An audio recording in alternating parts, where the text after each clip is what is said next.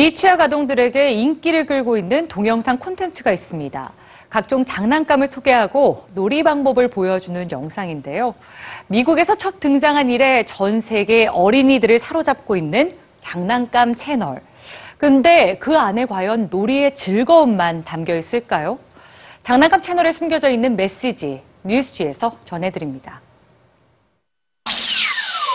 10살 에반, 5살 라이언.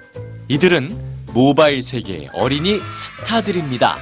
에반의 동영상을 구독하는 팔로워 약 330만 명. 라이언이 게재한 동영상은 최근 유튜브 동영상 조회수 1위를 차지하기도 했는데요. 두 어린이를 스타로 만들어준 비장의 무기는 유튜브 그리고 장난감입니다. 새로운 장난감을 구입하면 포장을 뜯고 사용법을 익히고 갖고 노는 전 과정을 그대로 촬영해 자신의 유튜브 채널에 소개하는데요. 새 제품을 미리 사용해보고 사용기를 전하는 언박싱 동영상 컨텐츠, 즉 제품 리뷰의 어린이 버전인 셈입니다. 어린이를 타깃으로 한 장난감 소개 동영상은 TV보다 더 인기가 있죠. 부모들에겐 장난감 구매 가이드의 역할을 하기도 합니다. 하지만 어린이들을 사로잡은 이 장난감 동영상에 대한 비판적인 시각도 존재합니다.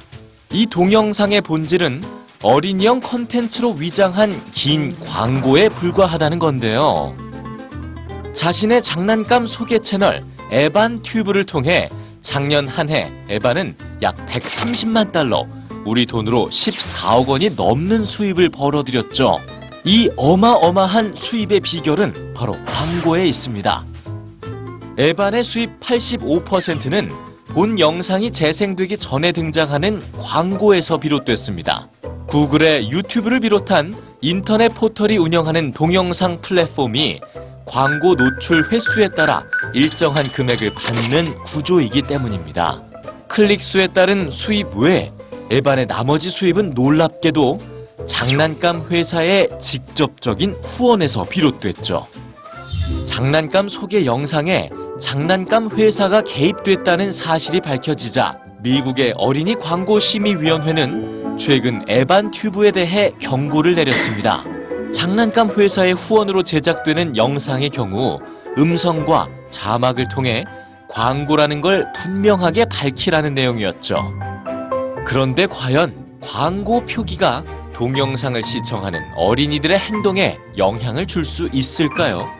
동영상에 등장하는 장난감과 똑같은 장난감을 갖고 싶어 하는 아이들의 욕구는 결코 줄어들지 않을 거라는 게 소비자 단체들의 입장입니다. 우리나라를 비롯해 세계적으로 날로 인기를 더해가는 장난감 소개 채널. 이 무수히 많은 영상의 존재 이유는 아이들의 즐거움일까요? 아니면 클릭 수일까요?